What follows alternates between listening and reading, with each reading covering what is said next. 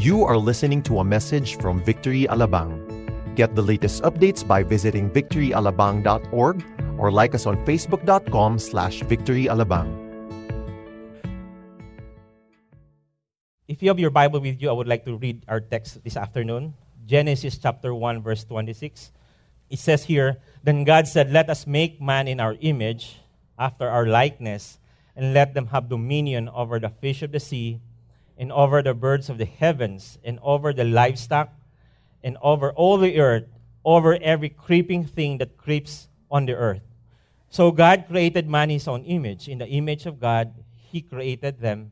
Male and female, he created them.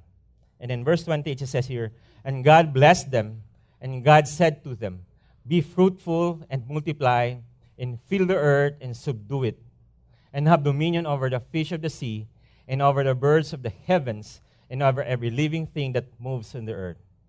Lord Jesus, we thank you that you will bless the preaching of your word today. Let us hear your heartbeat this afternoon. Lord, help us to recognize how you love us so much, how you love the nations, how you love the lost. May you transform not just our mind, even our hearts, our attitudes, our lifestyle, to really make your mission our mission also at the same time. In Jesus' name we pray. Amen. So nasa Genesis chapter 1 tayo, creation pa lang, umpisa pa lang, ano? So na-imagine ko si God, naka-roll yung sleeves niya, nagtatrabaho siya. Hindi siya workahol- workaholic, pero sobrang hardworking si God. So he did yung creation week from day 1, day 2, day 3, day 4, day 5. Ngayon nasa day 6 siya, kalagitnaan, land-based animal na yung ginagawa niya, wala pang tao. And then sinabi niya, na-mention niya dito kanina na, uy, kalagitnaan number 6, let us make man in our own image. Tapos na lahat eh. And every day he would say, sa hapon, oh, and, and sinasabi niya, the creation of God is so good. It's so good. Every day, so good. Pagdating ng day 6, sabi niya, nag-decide sila, okay, let us make human beings in our image. Kasi karamihan ng create nila, hindi nila kamukha or walang imahe ng Diyos. So here we can see that the design and specifications of human being is different from all the other created beings. In verse 26, it says, sabi niya, let us make man in our image, after our likeness. Dalawang beses din sinabi. So this is actually the strategic plan of God. This is the very plan of God. Plano pa lang to nasa drawing board, blueprint. Sinasabi pa lang niya, yung Godhead, God the Father, God the Son, God the Holy Spirit, they were talking in unity, let us make man in our image. Ito yung purpose niya. They will have dominion over the fish of the sea and over the birds of the heavens, over the livestock and over all the earth, and over every creeping thing that creeps on the earth. Mamaya, malalaman natin bakit ito yung mga kailangan may, may dominion tao. Bakit kailangang bigyan, gawin niyang manager sa Adam and Eve, tayo lahat, para dito sa mga ibang creation na to, na ginawa niya.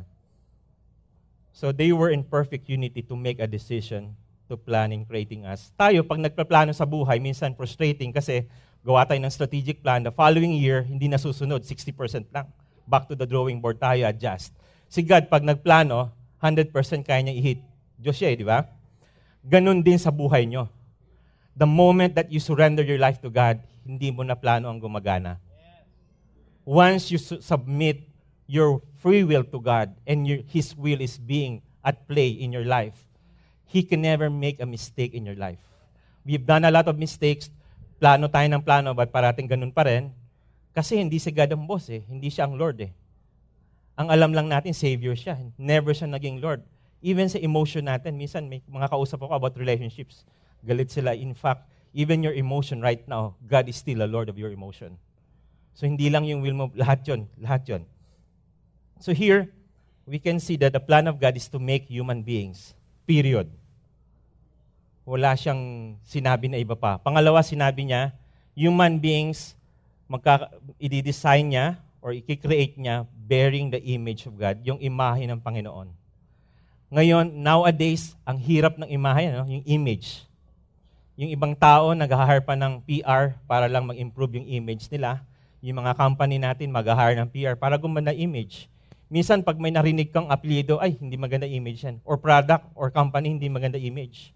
Tingnan nyo yung katabi nyo, ang reputasyon niya at image niyan galing sa Panginoong Jesus. It's way beyond the image that we, we imagine. Kung yung, the way this world system, yung mundo tumakbo. Iba ang imahe ng nasa tabi mo. It comes from God. And sinabi niya ulit dito, the man, yung plano niya, the man should have dominion over the fish of the air, of fish, the fish of the sea, of course, the birds of the air, and animals in the land. So kung tutusin, yung plano niya is so good. The plan of God is so good. The plan of God for your life is so good. The plan of God for this church is so good. The plan of God for your family is so good. The plan of God for the Philippines, no matter what, is so good. In fact, sabi dito, the plan of God cannot be stopped. It cannot be reversed. It cannot be reversed. Once inumpisahan niya, as long as siya ang Lord, madiretso yan. Even si Job, sabi niya, I know that you can do all things, that no purpose of yours can be thwarted. Sa ibang translation, no plans of yours can be thwarted. Which yung prophet Isaiah, hundreds of years later, nag-agree siya. Sabi ni Isaiah, itaas mo lang God yung kamay mo. No one can stop you. Every time we approach God, every time we raise our hands to God, we are asking Him to raise His hand also at the same time. Maybe, sabi nga kanina ni Pastor JR, some of you here, you came here with such burden sa finances nyo, relationship, sa business nyo, may mga tatalbog kayong cheque or something this week, may mga venture kayong ginagawa, yung purpose ni God will not, cannot be reversed. It will happen. Here we can see that uh, in Genesis chapter 1 verse 27, it says here, So God created man in, us, in his own image. In the image of God, He created the male and female. Look at this. Kanina sa verse 26, nagplano pa lang siya. Let's plan. Strategic plan. Verse 27, ginawa niya. He executed his plan. He fulfilled his purpose. He fulfilled what he says. He walks the talk. He fulfilled it. Kung may mga promises ang Panginoon sa inyo, may pinangahawakan ka, He will do it. He will do it. Tayo, minsan marami tayong pangako, nababali lang, nawawala. Pero ang Panginoon, pag nangako siya, it will come to pass. He will set it into motion. Ang importante na makita niya to, in His own image, He will make you and me. Man is totally different from all other creations of God. We were programmed by our educational system that we are like animals. We are mammals. Evolutionary biology, it says that 96% of our DNA makeup is the same as that of chimpanzee or great ape. Galing tayo kay God, di ba? If you believe the world system, yun yun. But if we believe the Word of God, the Word of the Lord says, you are created in the image of God. Man is different from all other creations of God. The Word of God says that you are not an animal. Although sometimes we behave like one. Especially nung di pa natin kakilala ang Panginoong Jesus. Right? You have a unique personality. Pakicheck nga yung thumbprint nyo. Unique yan. 7 billion people on, the, on this planet. Walang kaparehas. Yung mga unggoy ba, may thumbprint din sila? Wala. Tayo lang ang may thumbprint. It means unique ang personality mo. God recognizes you. He does not look at you as another face in the crowd. He knows your name. He even knows the number of your hairs. Of course, you have a unique personality. You have a sense of morality. You know what is right and wrong. Hindi mo kailangan turuan tayo. And you have spiritual connection. You have spiritual, you have spirituality. You can call upon God. Nakakita ka na ba na bang ibang animals, they speak? We are only the, we are the only creation in the world that was given the ability to speak. Kung yung loro sa bahay niyo or parrot nakakapagsalita, pangit, pangit, pogi, pogi. Nakakapagsalita lang sila because prinogram sila. But they cannot speak on their own. But us, we were given the faculty to speak, to talk to God, to connect with God. All the other creations, no. Because the, all, the, all the creations in itself, they speak the glory of God. Tingnan mo lang sila. Naalala ko na nasa Himalayas kami, nag-trek kami ng anak ko. Seven days kami paakyat, 4,400 meters yung target namin. Pinakamataas sa Pilipinas, 2,964 ata. Apo and, Mount Apo and Pulag, kung yung mga nagma-mountaineering. So seven days yung trek namin, puro mountain lodge. Then last day namin, para the next day, assault na namin yung summit. Sabi ng anak ko, Dad, can I go outside and brush my teeth? Lamig doon, 4 degrees Celsius sa labas, plus wind chill na minus 10 degrees Celsius. Nasa 4,000 meters kami. So nag-acclimatize kami, kaya natutulog kami. Tapos after niya mag-brush ng teeth niya, sabi niya, Dad, namumutla siya. Bumalik siya, what? What happened? You, you, you won't believe what I saw. yung mga stars parang nandito lang sa kisame. There's so many I could not recognize. I could barely recognize a constellation. The glory of God is so, is so amazing. Lumabas nga ako parang nandyan lang sa kisame. Kasi ang taas, ang taas ng height namin, sobrang clear ng sky. And minsan nag-spend kami ng sunset namin, 4,100 meters. One, it's one of my best sunset.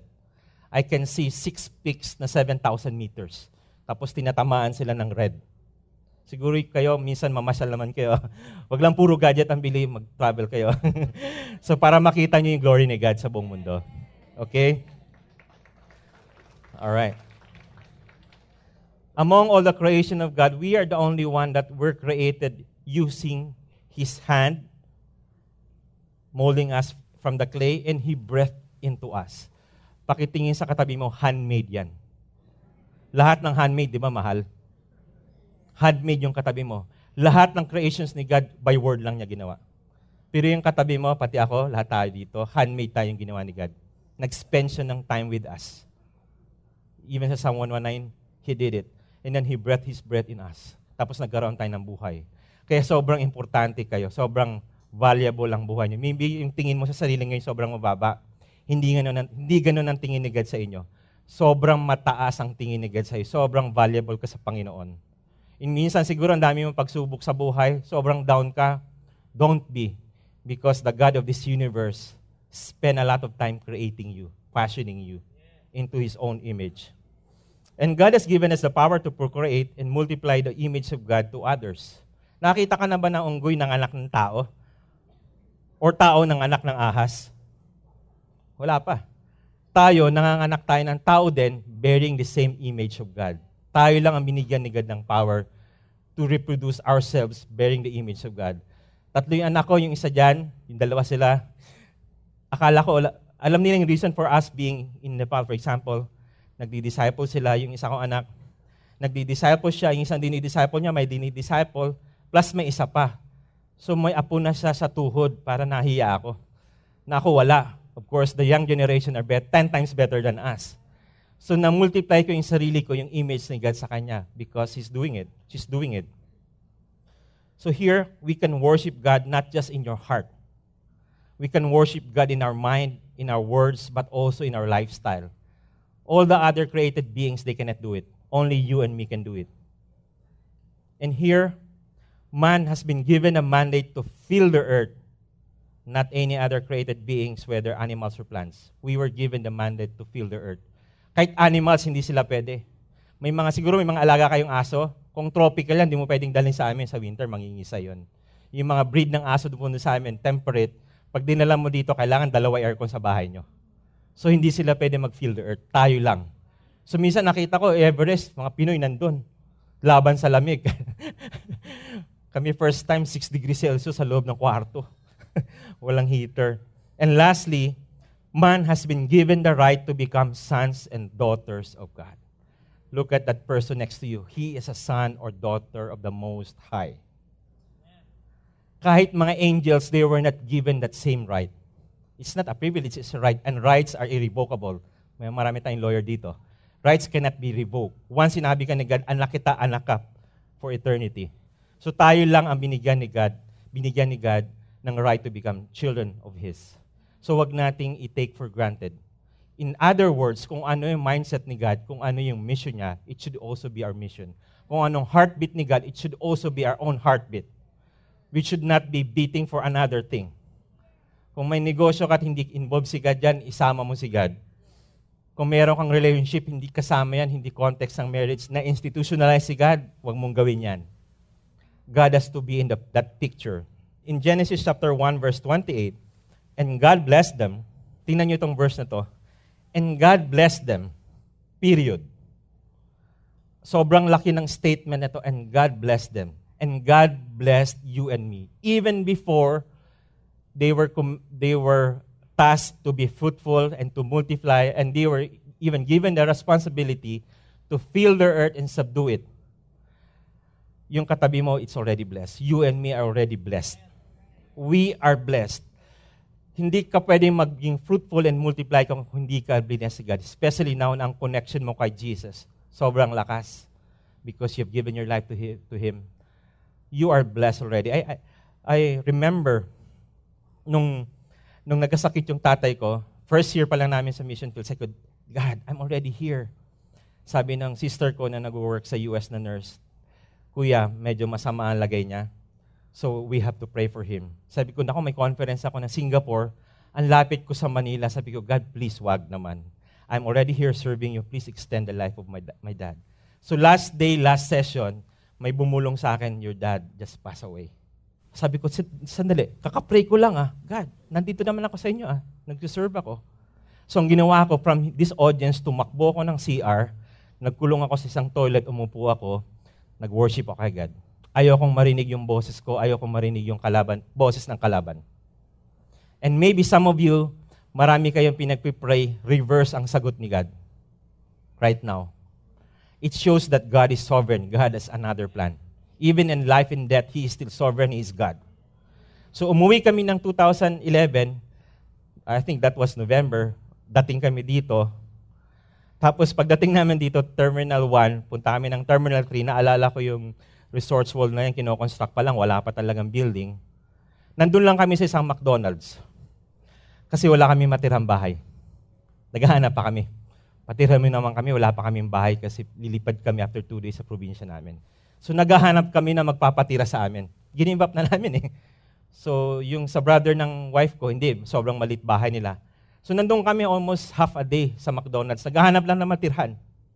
And just like Jesus, nasa manger siya, walang ibang tao na tumulong sa kanila, di ba? Si Jesus, ganun din. Nasa manger siya. Jesus could have been born here in Asian Hospital. After Asian Hospital, diretso siya ng Marriott. And sometimes we feel like mag-isa ka lang. Walang ibang tumutulong. But I'll tell you, you are blessed. Tell, tell that person next to you, you are blessed no matter what. God has already blessed you. If Adam and Eve could have held out long enough, sabi ng anak ko, itong verse na to, kung hindi lang sila nag-sin, sabi ng anak ko, if they could have held long enough, hindi na kailangan ni Jesus bumaba dito once na nag-multiply ang tao, fill the earth, tapos ng mission ni God. Yun ang mission ni God is to fill the earth with His glory through us because He has multiplied His image through us. So since nagkasala sila si Adam and Eve, Jesus has to come down here and save all of us and multiply and restore us back to Him and multiply us. So God has blessed man even before He was given the command to be fruitful. I, I already told you, you are already blessed by God. God has inherently blessed you before you even move or do a thing. And sometimes pinapaniwalaan natin masyado sobrang mundo. Ang daming fake news, ang daming lie, ang daming kasinungalingan in-entertain natin. Imbis na paniwalaan natin ang katotohanan sa Biblia, yung word ni God, nandun tayo sa lie. Ang katotohanan, God has already blessed you no matter your situation, whatever your situation is. God has blessed us even before we were commanded to be fruitful and multiply. When I say be fruitful and multiply, sabi ng Bible, dalawang approach yun, two-prong yun, biological and spiritual. So kayo, kung single pa kayo dito, wala naman kayong balak maging single habang buhay, when God said, be fruitful, multiply, kailangan mag-asawa ka muna. Kasama sa plano mo mag-asawa. Hindi pwedeng papetik-petik or bukas na or next five years na. Pag may bahay na ako, sa ako mag-asawa. Nakalagay ba dyan? Kailangan may bahay ka muna before you become fruitful. You're already blessed. Yung iba naman, pag may asawa na, gusto ko isang anak lang, dalawa. Sobrang ang hirap ng ekonomiya ngayon. Nakakalimutan nito. They are blessed. We are blessed. You are blessed. I am blessed. Ang sabi, multiply, not add. Ayoko, dalawang anak lang, lima nga. Hindi pwedeng lima, sampo or lima. Mahirap ng buhay na ngayon, 54 na peso. Nakalimutan nila, yung economy ni God iba. Iba yung economy ni God. You are operating on a different economic scale. You just have to believe the word of God. It has to happen. If I can only tell you dozens of stories of how God provided for us, you will be blown away. Second, spiritually, it talks about discipleship. God has asked you to deliver His word, His good news, His message of salvation to people in your sphere. Prinroblema nyo na ba na ganito? Paano ko masira ng gospel tong tatay ko? Sobrang bigat ng problema mo. Paano ko masira ng gospel tong mga kaibigan ko? Iba yung problema natin, di ba? Pera, yung bagong iPhone XS, iPhone 12, paano ko bibilin yan? Or yung negosyo ko, yung venture ko, magju-June check ko next week. Wala akong pasweld. Naku, December naman, magpapabonus ako sa 300 employees ko. We forget that how blessed we are because we are connected to the Most High, to the one who is our source. Does your plan include the mission of God? Siguro marami tayong plano sa buhay, wala naman masamang plano. Next year, plano ko pumunta ng Canada. Next year, next month, plano ko magbukas ng business. Pakisabihin yung sarili niyo, kasama ba si God dito? God, ito ba yung gusto mong sabihin sa akin? God, ito ba yung gusto mong ipagawa sa akin? Namimit ko pa ba yung mga tao, yung mga kaibigan ko for discipleship sa victory group ko? Or sobrang busy na ako sa relationships ko, sa business ko, or lahat ng preoccupation ko? Halos wala na sa picture si God. You are never meant to stay in one place and build a name for yourself. Otherwise, you will be building your own Tower Babel. And later on, God will disperse you. So it, it could be a literal place. Some of you are was given by God the message already to go to another place or another country to be a missionary. Or some of you, it could be a status. God is telling you to step out in faith. Ay mong gawin ang venture niyan kasi parang to see is to believe ka eh. You have to, to believe first and you will see it. You have to get out of your comfort zone. You are never meant to construct the Tower of Babel. Remember, in Old Testament, God has dispersed them. Also in Acts chapter 8, verse 1, sabi ng mga disciples, stay lang tayo sa Jerusalem. Ayon command ni Jesus, go into all the worlds eh. So, dinisperse sila because of persecution. And dito, pabalik tayo, have dominion over the fish of the sea. Nandito naman to pangalawang beses na. Verse 28 na to, di ba? Kanina, kababasa lang natin to verse 26. Sa akin, period na to eh. Be fruitful and multiply and fill the earth and subdue it, period. Kasama na naman yung dominion over the fish of the sea. Ano ba meron dito sa fish of the sea? Why is it here? The fish of the sea and the birds of the heavens. Let's do it. Let's break it down. But kasama yung birds of the heavens over every living thing that moves on the earth. Makakita natin yung, yung design, yung grand design ni God. Tingnan natin. Sa day 1, create ni God yung earth, space, time, and light. 1, 2, and 4, hindi tayo binigyan ni God ng dominion. God has not asked us to manage these created beings or creation. 1, 2, and 4. Wala tayo dyan. Atmosphere, sun, moon, and stars, wala tayo dyan. Kasi kung binigyan tayo ng ganang dominion over earth, space, time, and light, sun, moon, stars, sabihin ko, nasan si Isa? Nasa moon, nagkakape. San si Abby? Kasama sa Elon Musk, nasa Mars. Ay, ang mission ni God is to fill the earth with His glory. Hindi natin gagawin yun. Busy na tayo dun sa tatlong yun. But God has actually, hindi lang intelligent ang dating nito, hindi lang smart, sobrang deliberate sobrang intentional, ang pinapamanage lang niya sa atin, 3, 5, and 6 for our survival so that we can thrive. At wala tayong excuse. Notice, nakalagay, sea, birds of the air, sea, air, and land. Yun yung way para tayo mag-multiply at para mag-fill the earth, di ba? Hindi tayo Star Trek na biglang beam up ka, Scotty. Siyempre, pagpunta rito, papuntang Pampanga, sakay ka. By land. Okay, papunta tayo ng Iloilo, pwede ako magbarko, this. Para ma-fill the earth yon. Or pwede rin by air, pwede ako mag-aeroplano. So mauntak si God. Kasi kung baliktad to, ang animals ang nagdo- nagdo-dominate against us, Lord, hindi na ako lalangoy. I won't swim. I won't even take the boat because sobrang intelligent yung mga whale shark, nilulunod tayo. Ginagawa tayong lunch. Air naman, mag-aeroplano tayo, Wright Brothers, yung mga pterodactyl, nandun kami sa Davao for Monkey Eating Eagle. Sobrang imposing yung, yung itsura ng Monkey Eating Eagle. Nasa Arabian Desert kami ng anak ko. Family ko, nakita namin yung peregrine. Sport pala sa kanila. Sports yun. So sobrang, hindi lang wild. So, ano, uh, pag silang nag-manage uh, sa atin, sila ang mas intelligent, bigyan lang sila ng konting intelligence ni God sa atin, hahantingin tayo ng mga to. Wala tayong excuse. Like, kunyari, papunta tayo ng Pampanga. Lord, hindi na ako pupunta ng Pampanga, daming leon sa daan eh. I won't go there and fill the earth with your glory. Ah, hindi ako puntang Macau, magbarko, kasi daming nilunod na, ginagawa sila, kinakain sila. Hindi rin pwede mag-aeroplano, binababagsak sila. So tinanggal ni God lahat ng excuse natin. And ito, nakita ko, Lord, sa Pilipinas, but disconnected yung land namin? Sa Asia. Ang pinakamahal pa naman na transportation, means of transportation is by air. Sabi ko sana kung connected lang tayo sa Asia, lakad na lang ako papuntang Singapore, Malaysia. Or mag-bus na lang, di ba? Or via sea.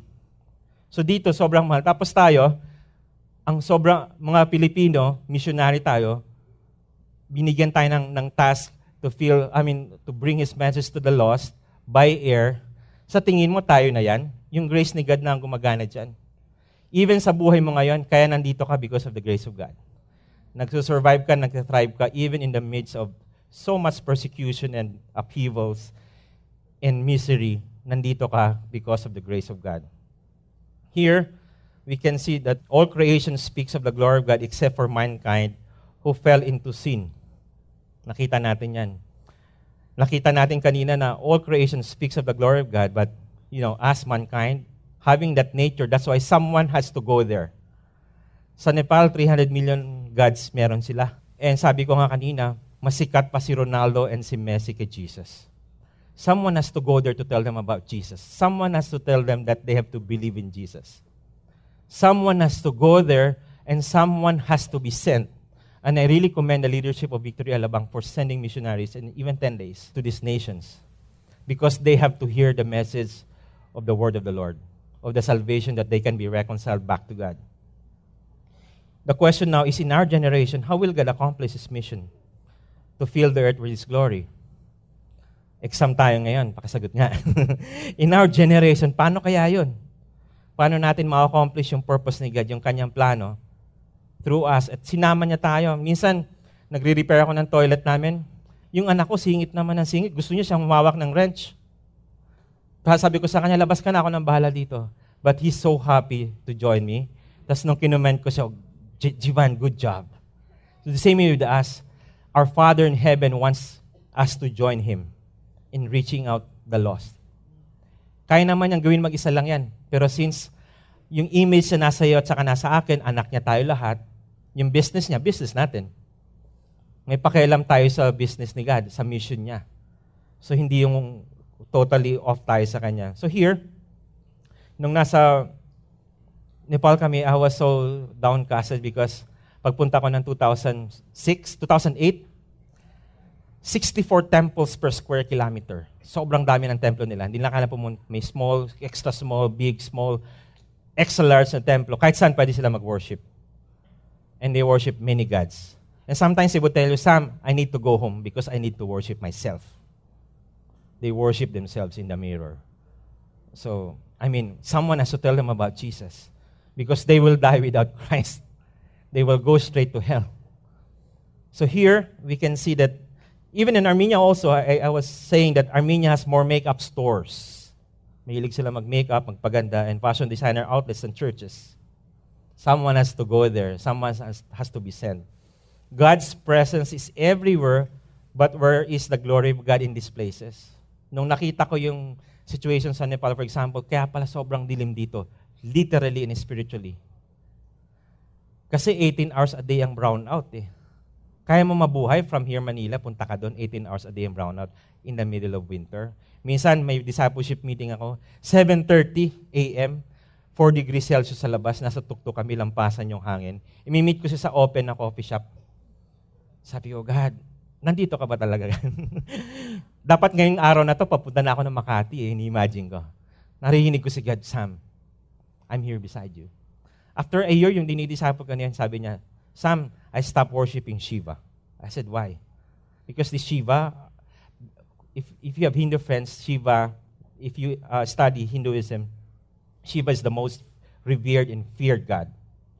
Sabi niya, stop worshiping Shiva because I like your Jesus. I said, why? Why did you start to following Jesus? He said, I like Jesus because Shiva is just in the mountains busy smoking marijuana.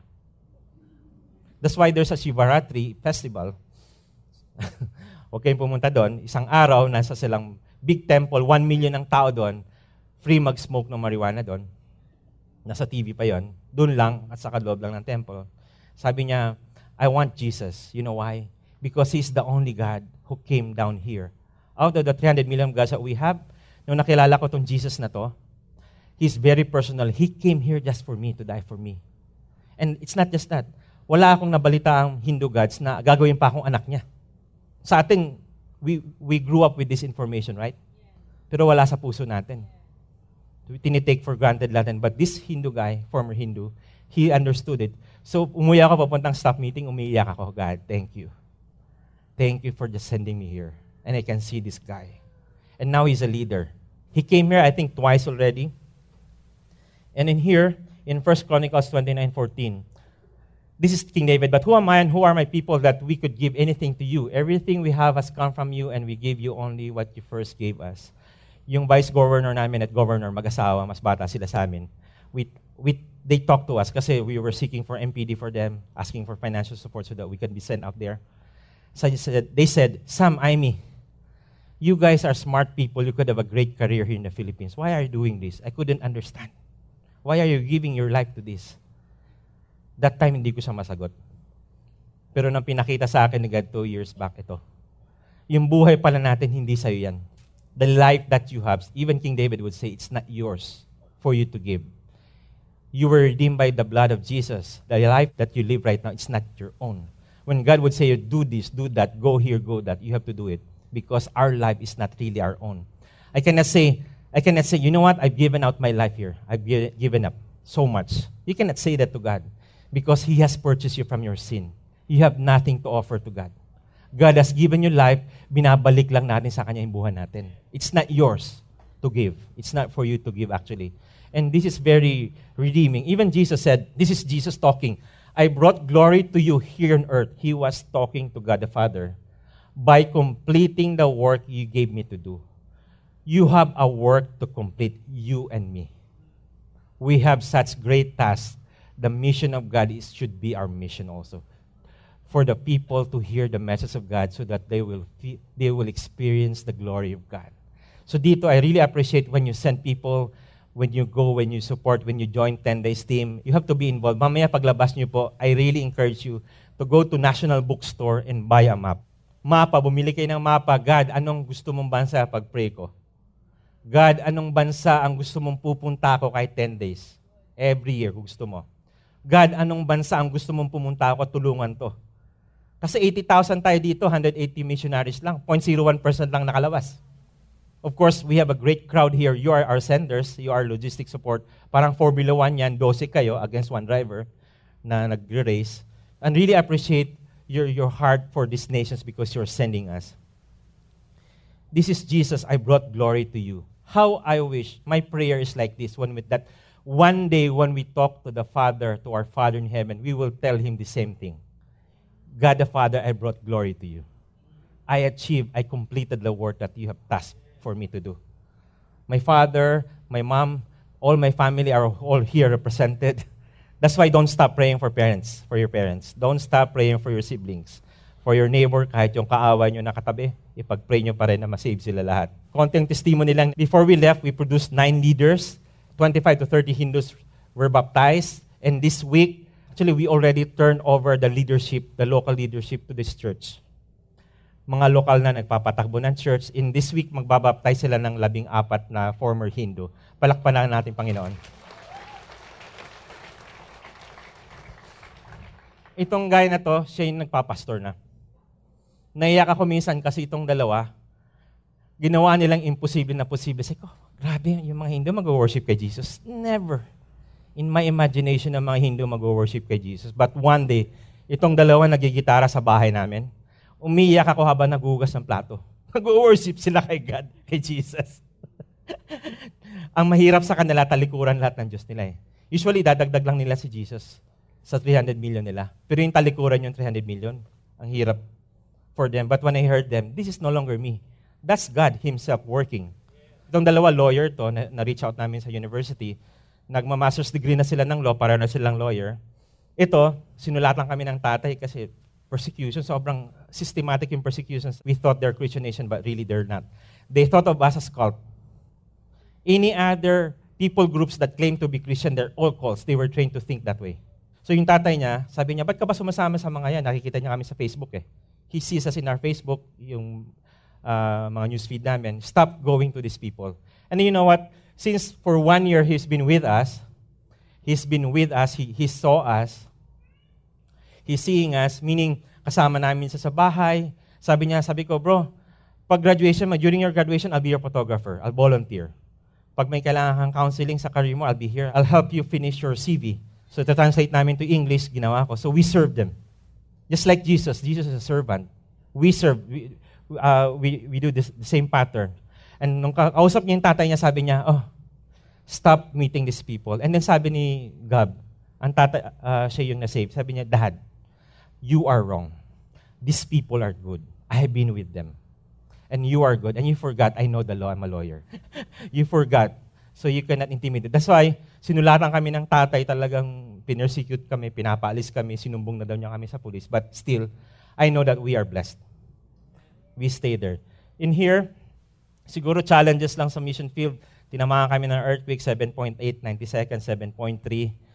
Nakapag-relief pa rin tayo doon. Maraming na-save. Nakapila ako ng 3 months sa gas. Kaya minsan, pag 5 minutes late yung gas nyo, ha, huwag kayo magreklamo, 3 months ang pila ko. Blessed pa kayo dito. Worst to, nagmamakawa na ako dun sa store. Sabi ko, may anak ako, kailangan mag-init ng tubig. And then, uh, ito, sa airport, we run the risk of, you know, ter- uh, terrorism, H1N1 virus. Yung anak ko, ganyan kami pag gabi na, 18 hours a day, brownout. eh, malamig siya. So, I mean, despite of all the challenges, even Jesus, He experienced a lot of challenge. Still, we are blessed. Still, we are tasked to fill the earth with His glory. I would like you to go home with this thought. God has blessed and empowered you to fill the earth with His glory. That's His mission. God's mission should be our mission. And maybe before, uh, just quick prayer. Maybe God is telling you to go to the nations and you are here. Please talk to your pastor. If God, the Holy Spirit, has been telling you to support some missionaries, please do so. If God has been telling you to go for a 10 day trip, please approach your pastor and also join the 10 day trip. And Lord, thank you, God, for truly today you are here with us. We can see that your purposes, your plan is being manifested in all four corners of the world. Thank you for sending your people, us, your children. That's us, your sons and daughters. And thank you even that you bless Victor Alabang and the leadership, Lord God, as they continue to not just think that Alabang is a local church, but it's also a global church, supporting your mission, oh God, of reaching out to every lost communities, lost people groups, and lost nations, Lord God, for you, Jesus. This we pray in Jesus' name. Amen and amen.